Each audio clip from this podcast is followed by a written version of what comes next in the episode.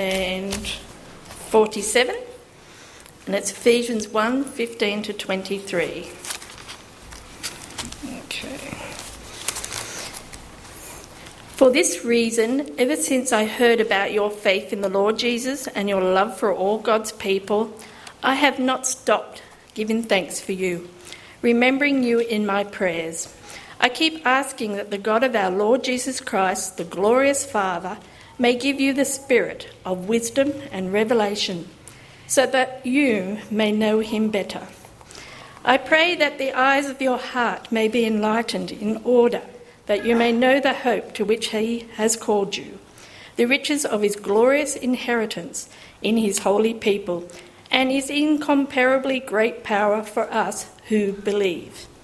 That power is the same as the mighty strength he exerted when he raised Christ from the dead and seated him at his right hand in the heavenly realms, far above all rule and authority, power and dominion, and every name that is invoked not only in the present age but also in the one to come. And God placed all things under his feet and appointed him to be head over everything for the church, which is his body the fullness of Him who fills everything in every way.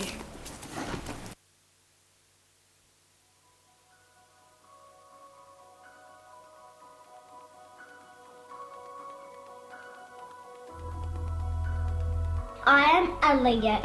I have five people in my family. I'm six and I go to school. God loves me, and when I pray to God, he likes it because he likes me talking to him. It was my first day of school and I was a bit scared because I didn't have any friends and my another friend, my best friend wasn't coming yet.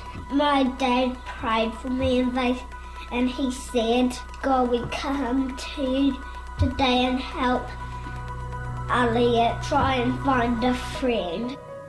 When my dad said the prayer, the words swooped up in the wind up to heaven to God. These blue dots are the angels, and this is God, and this Shia. This is Elliot. Have a prayer for you to say if you're shocked, scared, or worried, just like I was on my first day of school. Um, shall I pray now?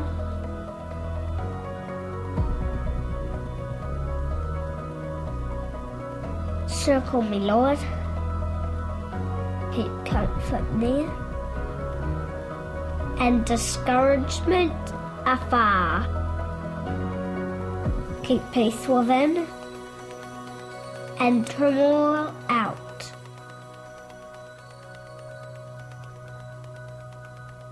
Amen.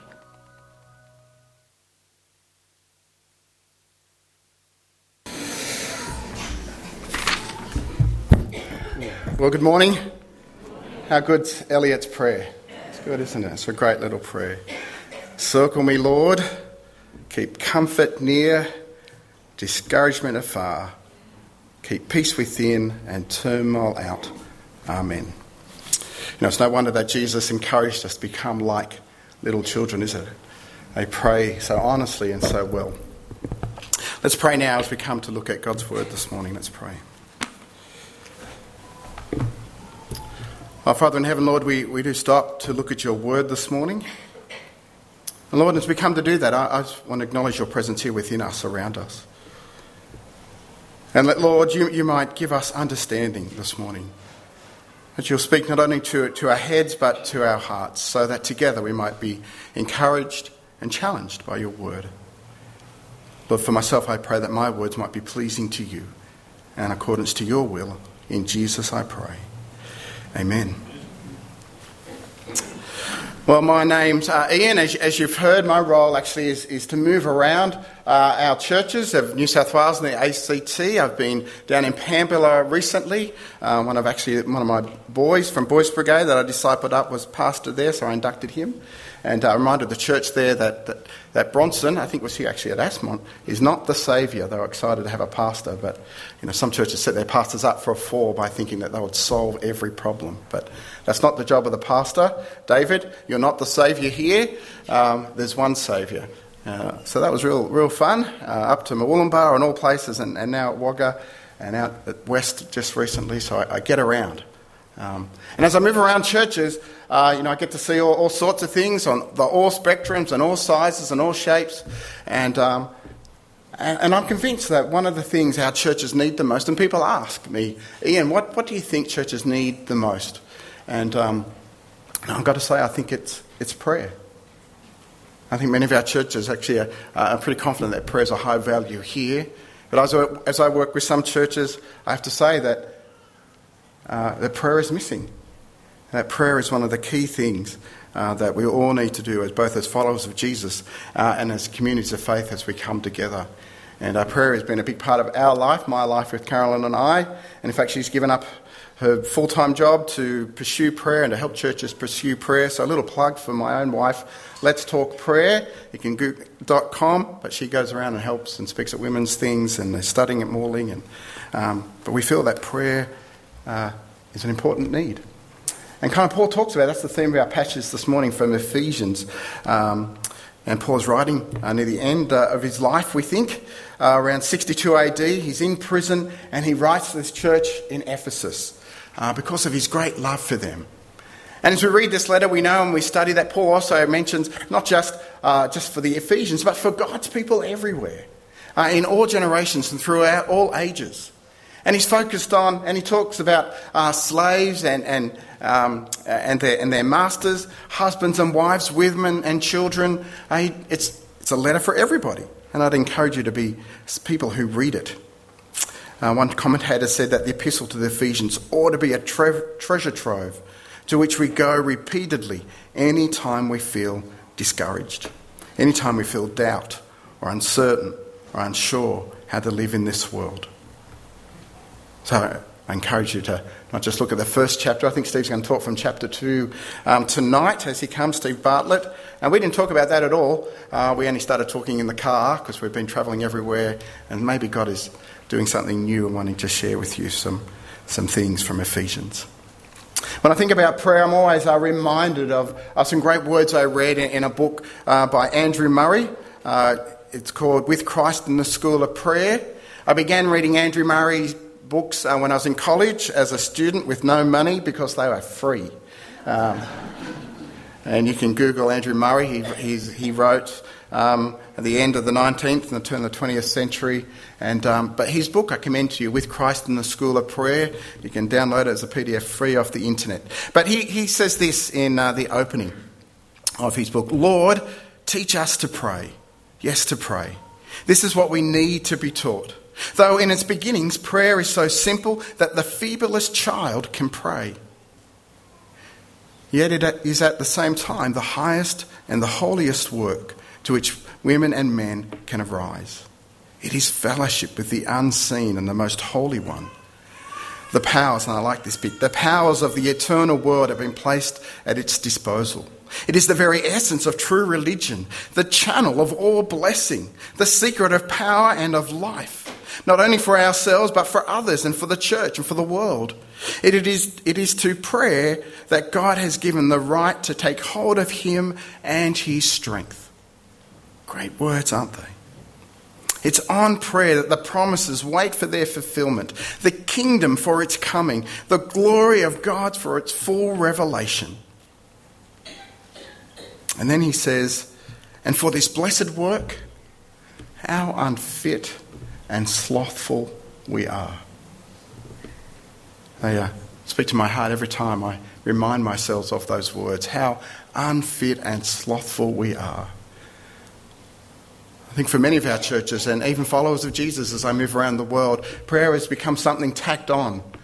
We do it when we need it, when we're in trouble, or we want God to fix something. I still have a lot to learn about prayer, and I'm, I'm sure you do as well. Um, some people think they know it all. We went to a church and did a seminar, and a lady in the church began by saying, because we were she thought we were quite young, so we are pleased about that bit. But I've been praying for nearly 80 years, and there's nothing you can teach me about prayer. Um, we said, okay, well, you, maybe you should run this seminar.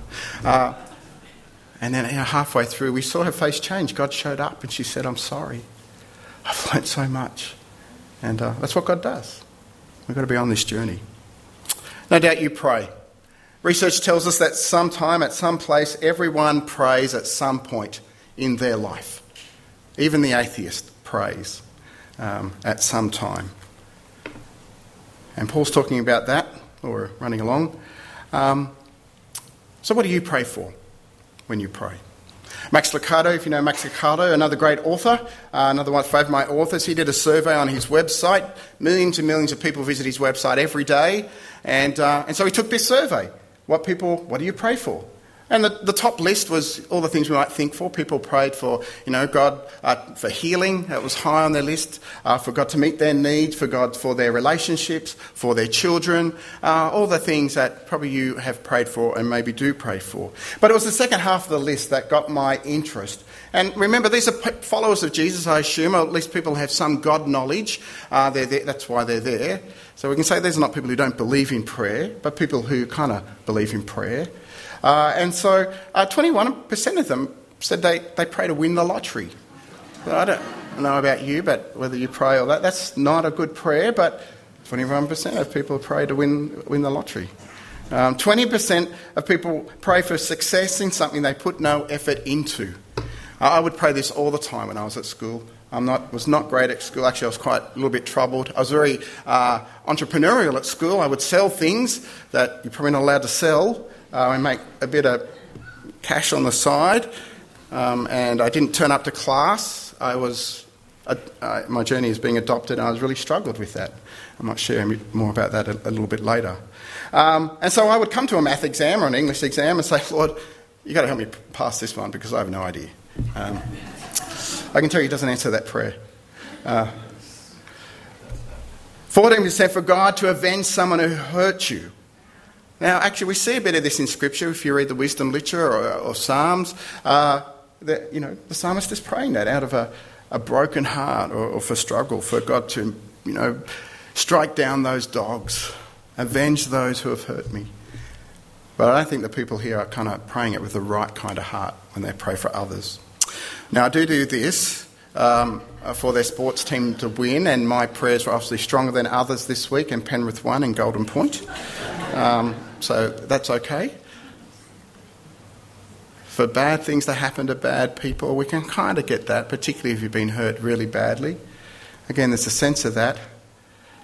Now, I, I do do this quite a bit, and I find that God answers my prayer quite regularly. Um, I get a park. I get a park even when there aren't any. Um, my wife thinks you've just got to pray a gift. She never gets a park. And I said, well, you don't pray. It's obvious. And I'm not too sure what's going on with this one 5% of people for someone's relationships to end. I would like to think that people are saying that the person they love is in such a bad and destructive and abusive relationship. Lord, you've got to free them from that.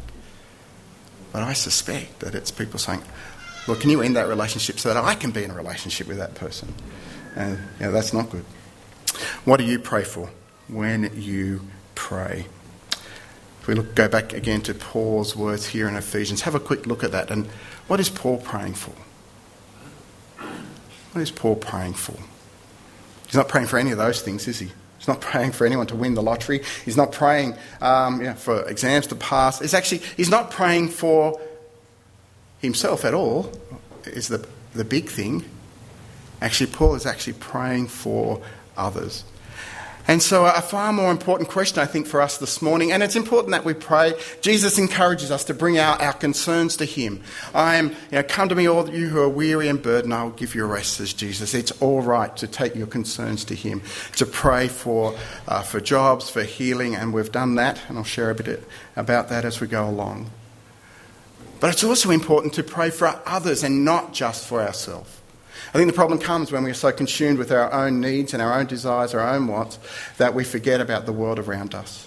And so here, I think Paul is reminding us to be people who also pray for those around us. And this is what Paul does. he now prays for others. He's praying particularly uh, for Christians, and not just at Ephesus, but uh, he says for people everywhere. And I think even those through the, down through the lens of, uh, of history, he's praying for you and I. He's praying for others. I like what one commentator said about Paul's prayer here in, in Ephesians and the motivations for them. He says, What drove Paul to pray here is not a problem. Instead, what drove him to pray was, the, was his vision of the greatness of God, which has been revealed in Jesus. We are driven to pray because we are overwhelmed, uh, we have an overwhelming desire for God to fix our problems. And I think if we're really honest, that's why we often pray. But Paul is driven to pray because he is overwhelmed by the glory of God revealed in the person and the work of Jesus Christ. Did you hear that? We are so often driven to pray because of our overwhelming problem or need. And that, that's okay. But Paul here is, is driven to pray because he is overwhelmed by the greatness and the glory of Jesus Christ. When was the last time uh, you were overwhelmed by the greatness and glory of Christ and, and, and turned to prayer because of it? What motivates you to pray is one of my questions this morning. And what are you praying for? And more importantly, who? Who are you praying for? I mean, I can't begin to tell you just how much prayer has been a part of our life on our journey together, my wife and I, Carolyn, and, uh, and what we've seen God does and Paul will go on to say that more than we could ask or imagine. What's happening is one of the questions that I move around churches. I say, you know, churches say, yeah, we believe in prayer. It's one of our values. We put it up on the wall. See, it's up there. It says we value prayer. I say, well, well, tell me about that. How has that worked out for you? What's happening that cannot be described except by the direct working of God? Because God answers prayer in real ways. What's happening in your life that cannot be explained except by the direct working of God? Who are you praying for? Tim, Tim Keller, in his recent book on prayer, uh, it's titled simply Prayer, so it's easy to find. I commend that to you as well. Says that it is remarkable.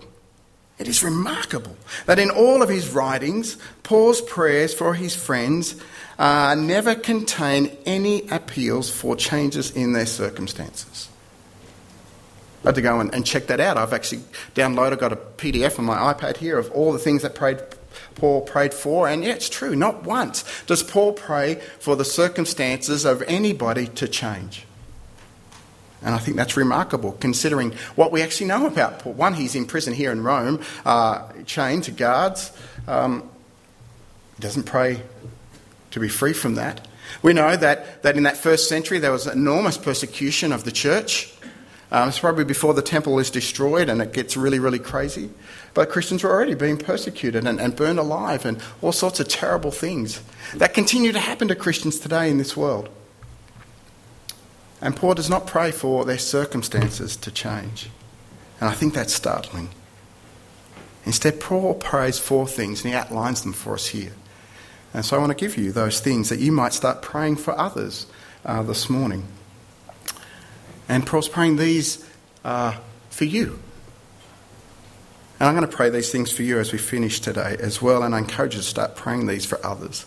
Paul says, firstly, in, verses, uh, in verse 17, I keep asking that the God of our Lord Jesus Christ, the glorious Father, may give you the spirit of wisdom and revelation. Why? So you might know him better. So you might know him, know God better. Are there any Seinfeld fans here? Just a quick survey. Not that many. We can have a chat a bit later about, about that because that won't make any sense to you. But I just thought yada yada is the that might mean something to you. Yeah, it does. Yeah, yeah. Uh, that's the, the Hebrew word for know is yada. It means to know. Uh, uh, the Greek means to know, not just to know about. Because we know about everyone and everything today. We know all about the Royals, all about our favourite music bands, all about our favourite TV stars or movie stars. We can know anything with the power of the internet and social media. And, and I have a thousand, over a thousand friends on Facebook, and I don't, I don't know them all. Um, if you want to follow me on Facebook, that'd be I'd accept you as a friend. I just want to have more friends than my daughter. She's 23, and uh, I just want to be hip and, you know, with it. But I don't know everybody. And as Paul talks about knowing God, he's talking about a deep, intimate knowledge of God because this is where it all starts. Not knowing about God, but knowing God. Do you know God? And more importantly, does God know you? Because on the day of judgment, when we all stand before uh, that throne of judgment, uh, one of two things will be said to me Welcome, my daughter. Welcome, my son. Welcome into my home. Or God will say, God, I don't know you. I don't know you. Away from me. That's, that's it. You either know God or, or, or you don't. When I was 17, uh, left school early. The principal thought it was a good idea if I left. Um, I actually got a job for State Rail uh, at 16. It Started right at the beginning of year 10. Uh, I hadn't been good up to that point. My mother was very concerned that I might not get the school certificate, so we had this meeting uh, with the principal, and he said, Altman, because that's all he called me, Altman, um, let me encourage you to take this job, and if you take this job, you'll get, I'll guarantee the school certificate. Uh, if you don't take the job, uh, I really don't think you're going to get it. So, and I think it'd be good for you and for the school if you were to take this job. So, so that was kind of my life. And at 17, working for a little bit um, on this church camp, you know, with my packet of ciggies in my pants and you know, the tough guy at the back of the room. I thought I was in a Christian home, but not living as a Christian, obviously. And the speaker there, Kel Willis, began to talk about Jesus, and I knew it all. 17, you know it all. And he challenged me with this kind of thing Do you, do you know God really? Are you sure? Are you absolutely sure? And I began to answer these questions in my head, and he would say, You know, it's not enough to say, I think so. I would say, Yeah, I think so. I think I know God. Sure. And he would repeat everything I was saying word for word, and after a while, it got my attention. And I, wrote, I don't actually know God, and I'm not really sure. And he said, if you want to be sure, you can make that decision today. And so I did. It was January 1995, and I made a full on commitment to be real for God, and it began a journey that changed my life. I can say I know God. I've got still a lot of work to do, and I'm still on this journey, and I know that God knows me. Do you know God? And Paul wants us to know, uh, he's praying that we might know God better and better.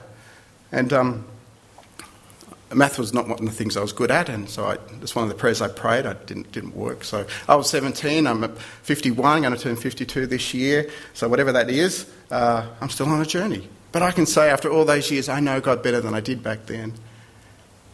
And I hope and pray that I might know God a little bit better tomorrow and next week, and and um, my kids are telling me that I'm not far off 60 now, Dad, so that's why we've kicked them out. We're kids free, they no longer live with us.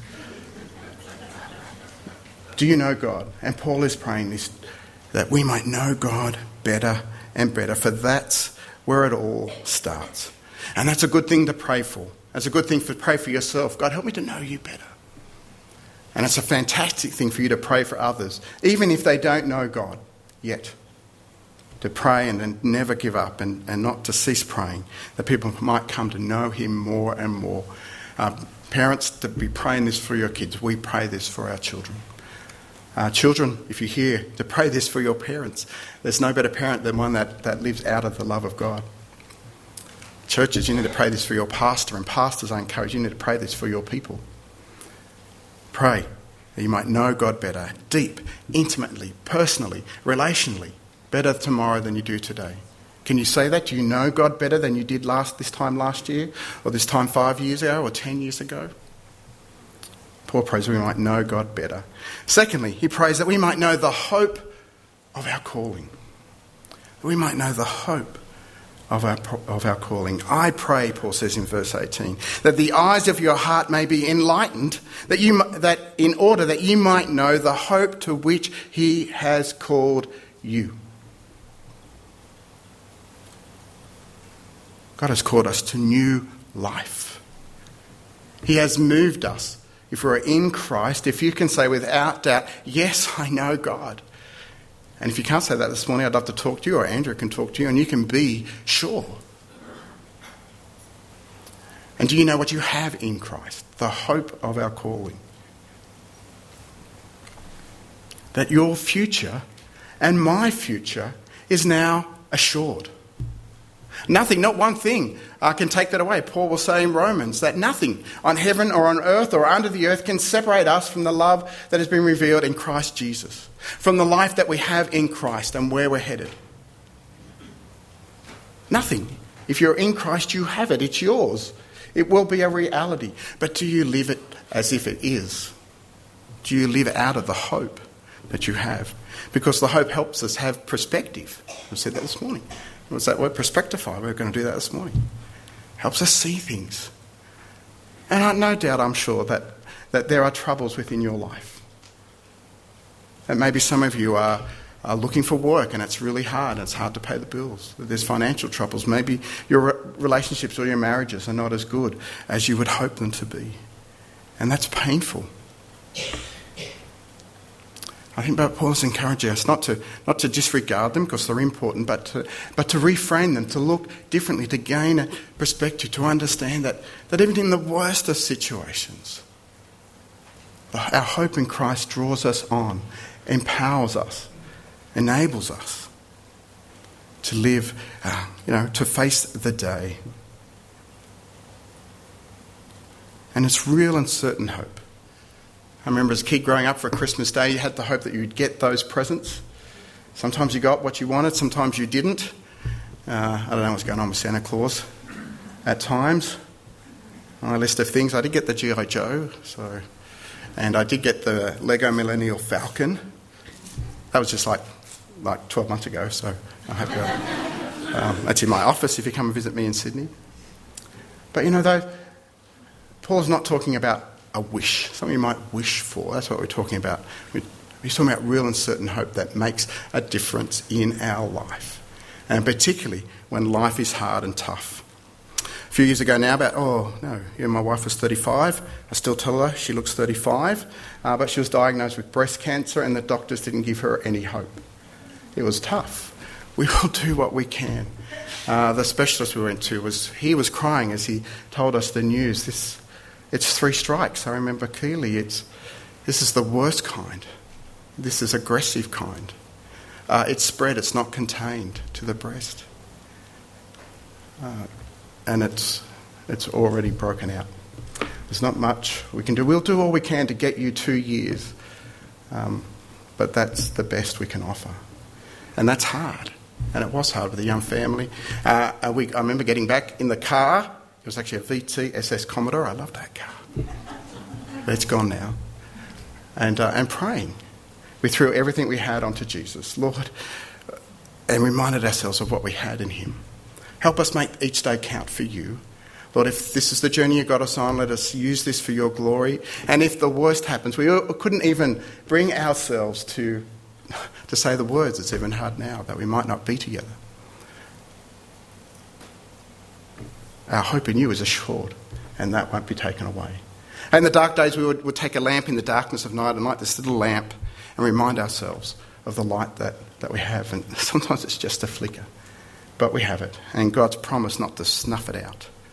And Paul wants us to know that hope, particularly in the dark days, that we might know what we have in Christ, that He is calling us on and to home, and that won't ever be taken away, ever.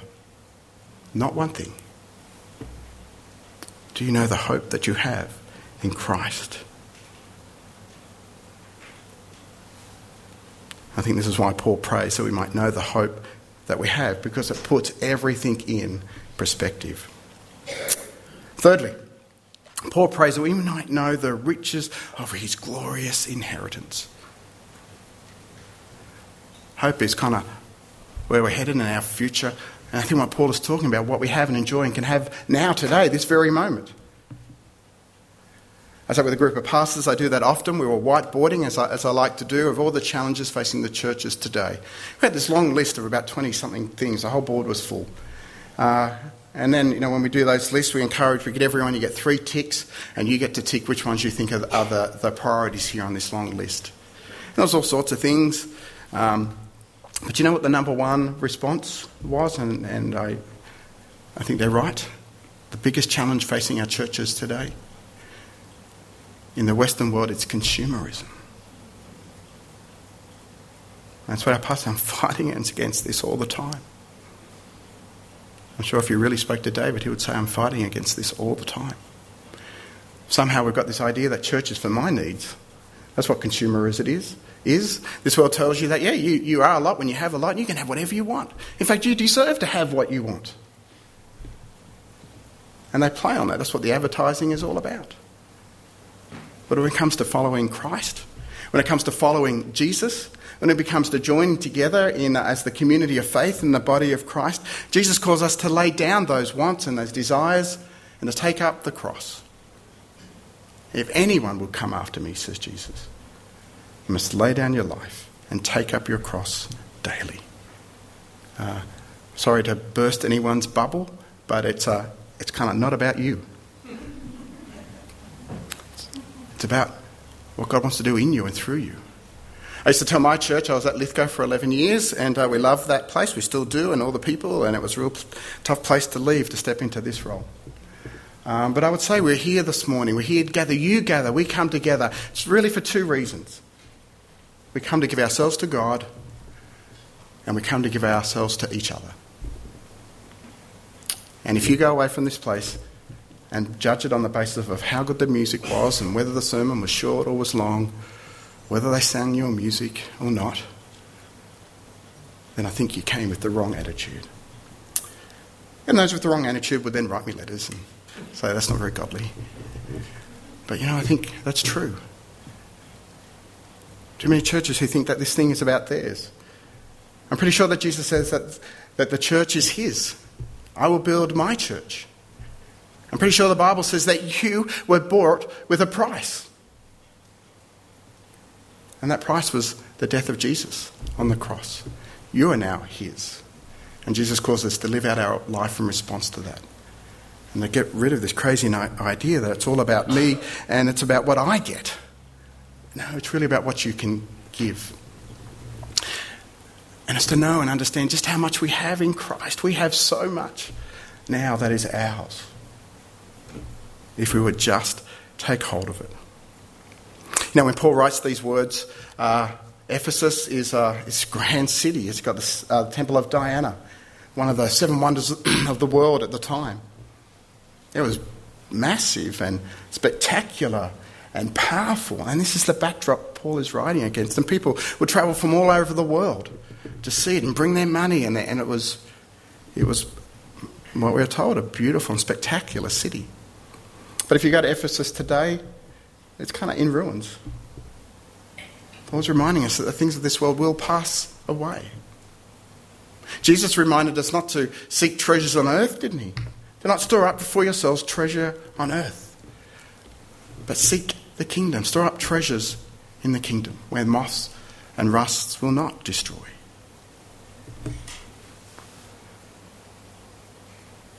And Jesus reminds us that we can, you know, we can either pursue the things of this world or we can pursue the things of the kingdom. You can't do both at the same time. You've got to let go of one in order to take hold of the other. And the more that we live out of our riches in Christ, actually, the more generous we get to be to others, the less we have to worry about whether, um, you know, the church sung our, the right music or read from the right version of the Bible. And some churches I do do that. Oh, Pastor Ian, we don't use that version here. And then they get a very different message. Seek first the kingdom, Jesus said. And then everything else will be added to you. You know, one way to get more in this world is actually simply to want less. And we've been on this journey. Actually, we, our kids moved out really quickly, so we moved out so they couldn't move back in to an apartment. And, uh, and we got really convicted. We looked at all this, this um, stuff that we had, and we thought we could um, make a bit of money selling all this, have a garage sale or put on eBay, and just convicted, and we decided to give it all away. good stuff, new fridges, all sorts of things. And we had so many good stories and so many people we were able to bless, and it was so good. And we keep trying to live our life on less and less and less, and you can do it so well. We actually don't need a lot to live on, especially when you're not feeding kind of kids. They cost a lot of money. Paul prays, we might know the riches that we have in Christ. And that really changes our heart and enables us to live more generously and to come to a church to give ourselves to God and to others.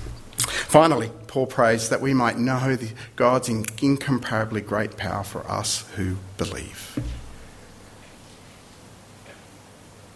That power, says Paul, is the same as the mighty strength that he exerted when he raised Christ from the dead and seated him at his right hand in the heavenly realms. I love that phrase God's incomparably great power. Paul is saying that there is nothing that we can compare God to. There's no power greater than the power that's in, uh, that has been demonstrated in and through Christ Jesus. It's beyond comparison.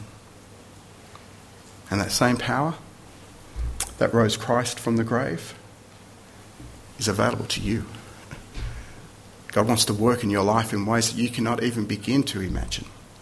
In fact, Paul will go on to say that in Ephesians chapter 3 that God will do, in fact, more than we could ask or imagine.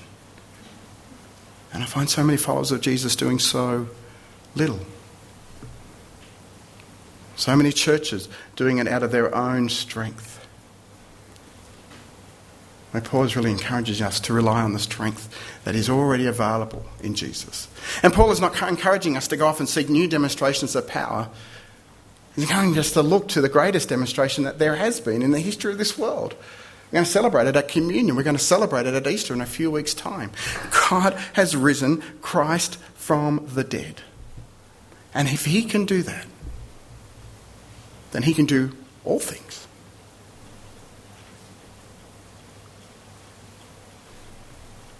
Are you living out of the power that's available to you? It's the power that enabled us to face you know, our tough journey with cancer. And we called all the church together and our elders and we prayed and we threw everything we had onto God and He did the miraculous.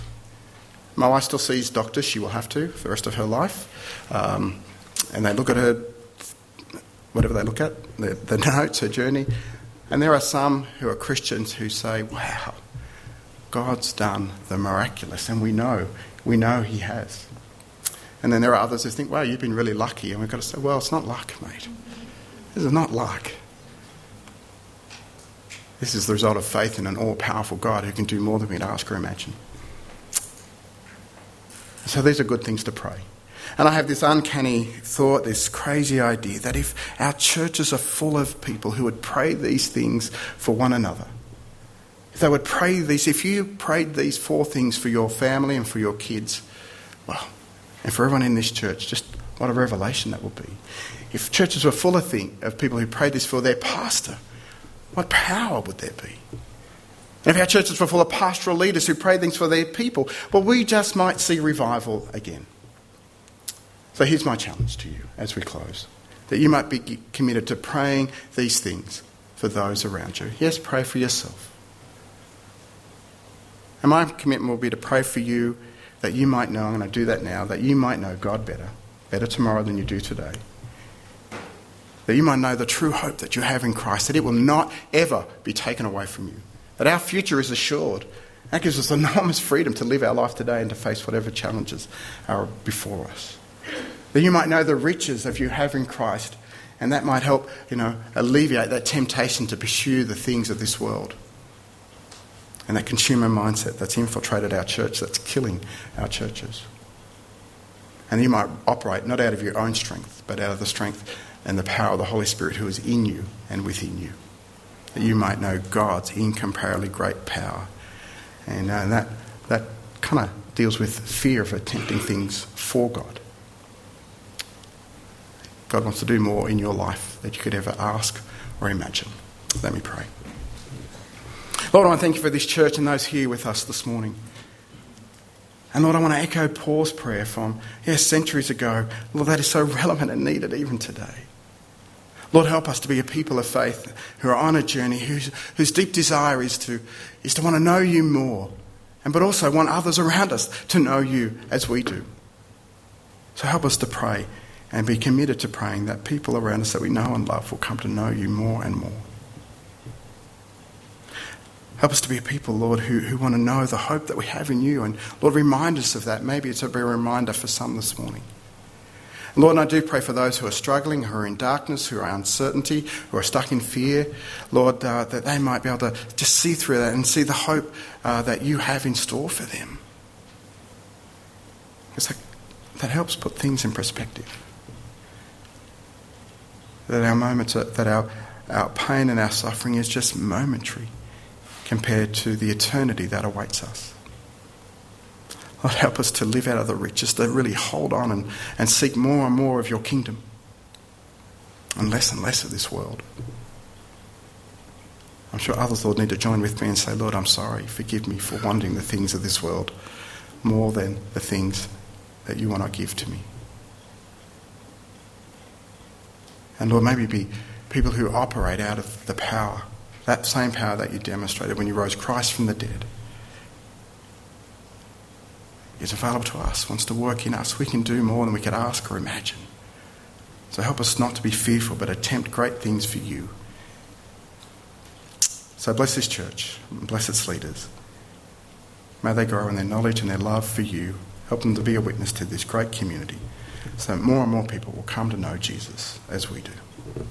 Amen.